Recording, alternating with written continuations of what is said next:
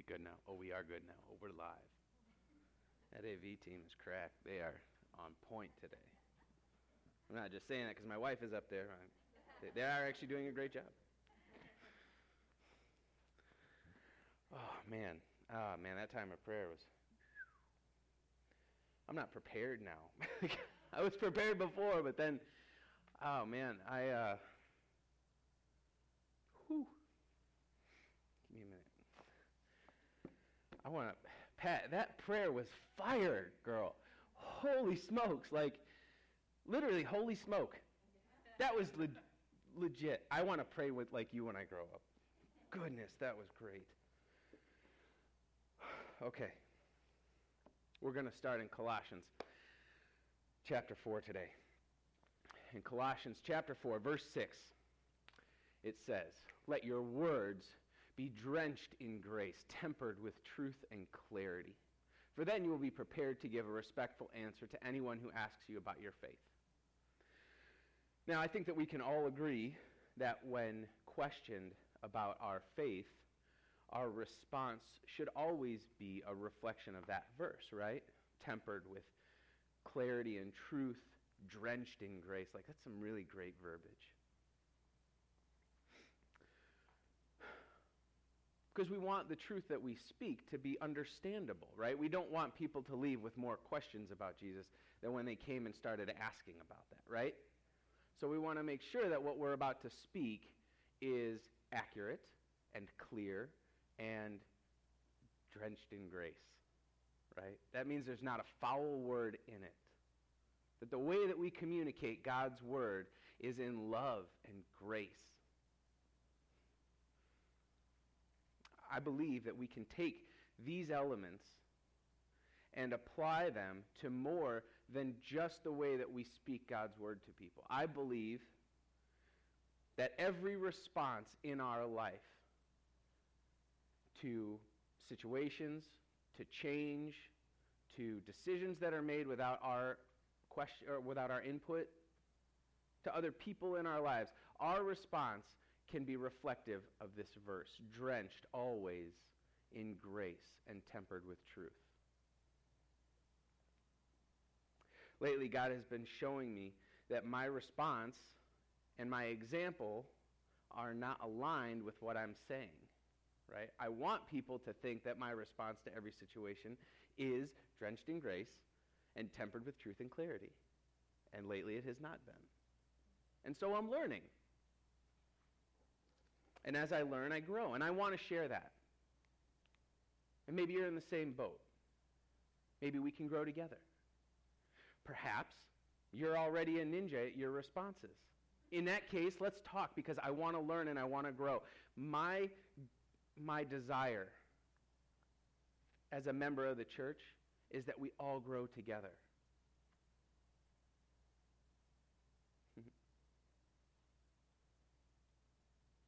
Proverbs 27 17. Let me get there, I'll read it to you.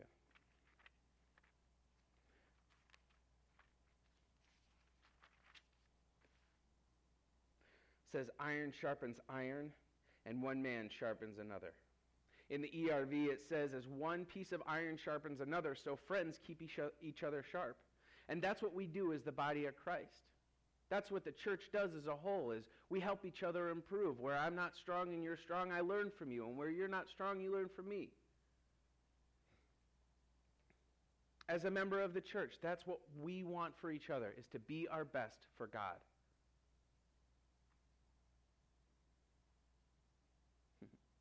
and so when I learn, I teach.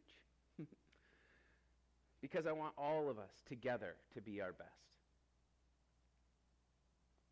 That's why God teaches us, because God wants all of us to be our best.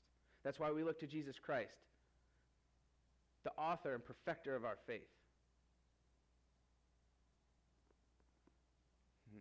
The church can be better. And I want to do my part to make it better. So I want to own my own improvement, and I want to encourage you to own your improvement. Today we're going to be looking at responses. And that's the improvement that I want to own, and that's the improvement I want you to own, is w- how we respond. so that every response is drenched in grace and tempered with truth. Go to Ephesians chapter 5.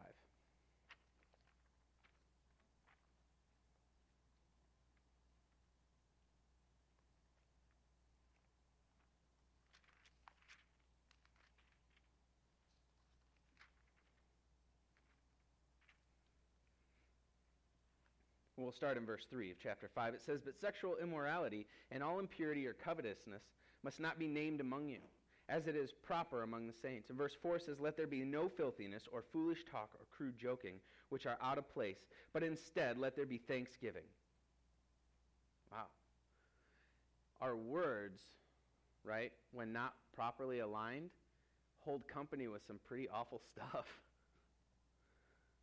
Proverbs um, 17 or 18, you don't have to turn there, but says that pow- uh, life and death are in the power of the tongue.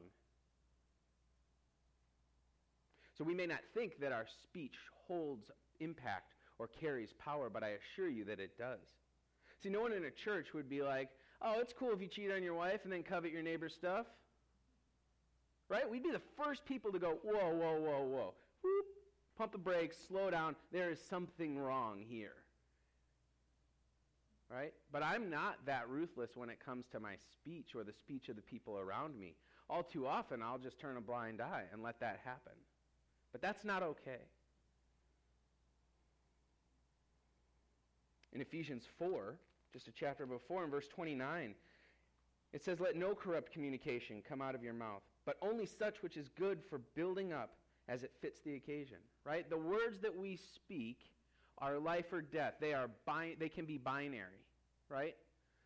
They're either speaking truth and life or they're speaking death and, and lies. So we have to be careful and we have to be un- cognizant of what comes out of this mouth.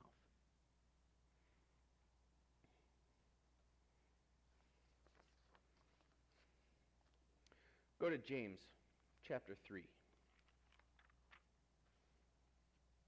I feel like I've been teaching this a lot or talking about this verse a lot. Certainly more than just this week, but just a lot recently. In verse 8, it says, No human being can tame the tongue. It is a relentless evil, full of deadly poison. We feel like we understand that or have experienced that maybe. you don't have to raise your hand, but like, I, I do. I do. now, I would like to point something out because this is something that I learned. This says that no human being can control the tongue. Okay? And that means in my own strength, I'm never going to be able to filter 100% of what comes out of my mouth. Now, here's a question Is the Holy Spirit a human being? Oh, snap. In Galatians chapter 5, it says, If you walk in the Spirit, you will no longer desire the, uh, the, the things of the flesh. So, in the Spirit, are we using our own control then? No, no, we're not. How exciting is this? So, while we grow, we have to acknowledge one very important thing that the change that is being facilitated is not the change that I'm facilitating. I'm not going to be better at my responses because of my own sheer will, grit, and determination. However, it is a change that He is facilitating. And in that change, my Holy, the Holy Spirit can work within me to will and to do of that good pleasure. Amen? We get this? Can we move on? You're comfortable? Guys online? You good? All right. Shoot me an email if you're not, or call me. we acknowledge that this change is not a change that we're making, it's a change that's being made in us. God is transforming our hearts to live to this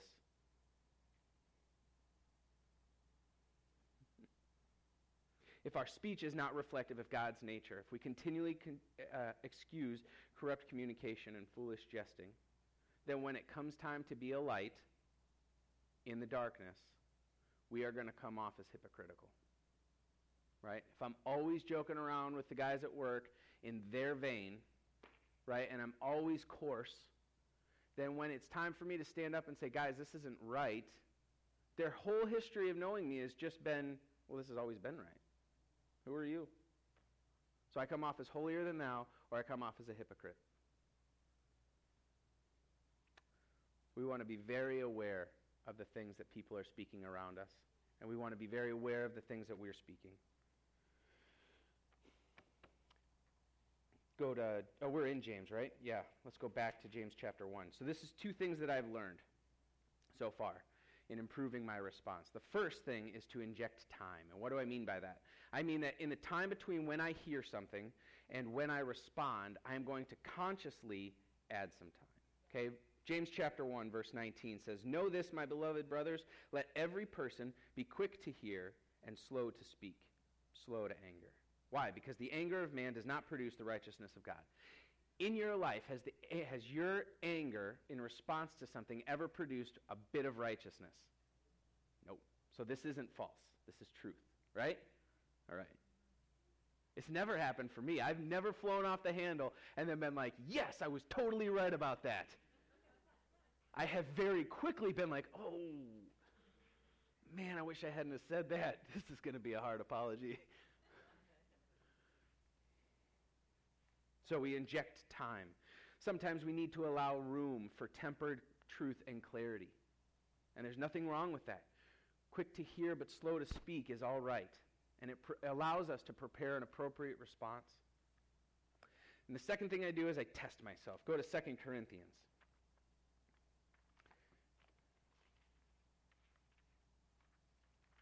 Second Corinthians chapter 3. No, chapter 13, sorry. 2 Corinthians 13, verse 5. Paul writes to, to the believers in Corinth Examine yourselves to see whether you are in the faith. Test yourselves. Or do you not realize this about yourselves that Jesus Christ is in you? Unless indeed you fail to meet the test. So what do I do? I test myself, right? I examine myself to see whether or not the things that I'm saying and the way that I'm behaving falls in line with the gospel that I'm called to preach. And if it doesn't, let's just tighten it up, guys. That's all. Right? There's no need for like sorrow and, and self condemnation, and that's never going to be the appropriate response to realizing you're making a mistake. All right? Let's pray. Let's thank God for forgiveness and move forward. So I want to examine myself. I want to test myself. I want to know in one simple question Am I building up? If not, then we're just going to change. Now, it is not my job to parent you. Okay? I'm not going to stand up here and tell you what to watch and what to listen to, what not to watch and what not to listen to. I can tell you for sure that what you consume rests in your heart. And Jesus Christ said that out of the abundance of the heart, the mouth speaks. So, if what you're consuming is in inverse proportion of bad to good, then what's going to come out? Bad.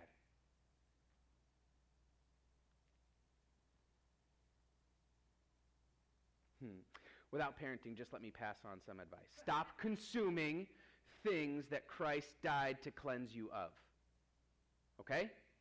Stop consuming things that Jesus Christ died and set you free from.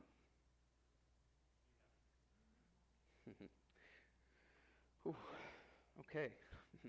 how, we, how we respond to things, what we confess to ourselves, to the people around us, and in situations is a reflection of what we believe. Out of the abundance of the heart, our mouth will speak. Let's look at how Jesus Christ gives a great example of this. Go to John chapter 8.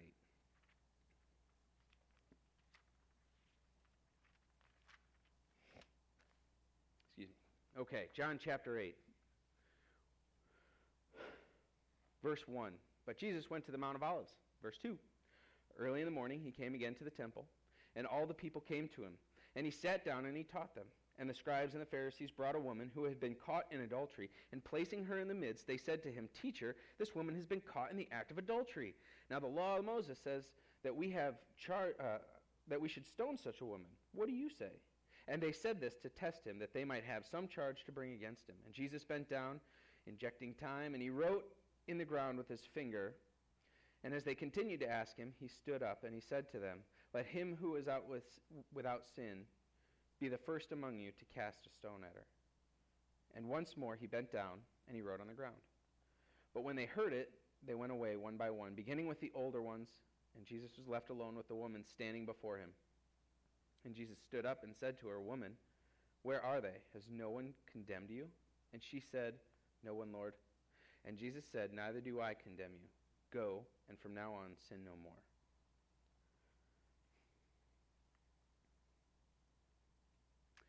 Jesus Christ's response was to go and sin no more. Now, there's a lot wrapped up in this, right? In, in that one sentence, there is forgiveness for her action. There is permission for her to now go and not stand before him to be judged. And there is an unspoken expectation that she could go and live a life with sin no more. He did not say, fly away and be awesome.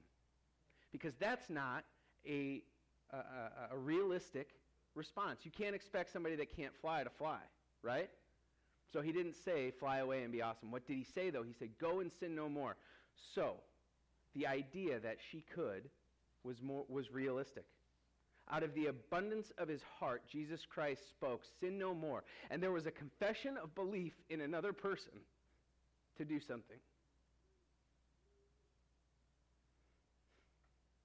How we respond, what we confess, both to ourselves and to others, and about situations that we're in, is a reflection of what we believe. For Jesus Christ, he believed that she could go and sin no more.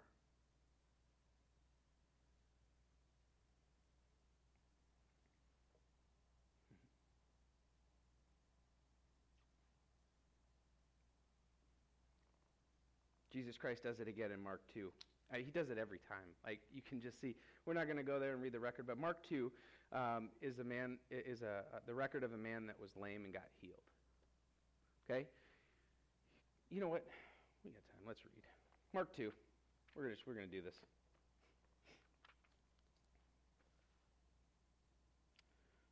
We'll start in verse 2. And many were gathered together so that there was no more room, not even in the door and Jesus was preaching the word to them. And they came bringing to him a paralytic carried by four men. And when they could not get him in because of the crowd, they removed part of the roof and they lowered him down. And Jesus saw their faith, and he said to the paralytic, Son, your sins are forgiven. Now, when some of the scribes and the, uh, were sitting there, questioned him, the, excuse me, when some of the scribes were sitting there, they questioned in their hearts, Why does this man speak like that? He is blaspheming. Who can forgive but God alone? And immediately Jesus perceived in his spirit that they thus questioned them within themselves. And he said to them, Why do you question these things in your hearts? Which is easier to say to the paralytic, Your sins are forgiven, or to say, Rise and take your bed and walk? But that you may know the Son of Man has the authority on earth to forgive sins, he said to the paralytic. I say to you, Pick up your bed and go home. And he rose immediately. See, the expectation for Jesus Christ was that I will speak and believe this and it will happen. The response was not to get mad at the, at the scribes that were questioning him. The response was drenched in grace, tempered in truth.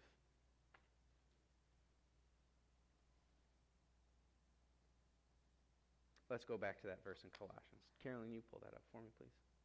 Mm-hmm. The things that you know about God and His Son are worth sharing, they're worth talking about.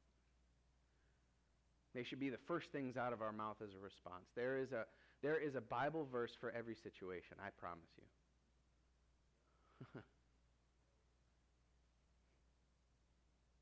Let every word that we speak be drenched in grace and tempered with truth and clarity.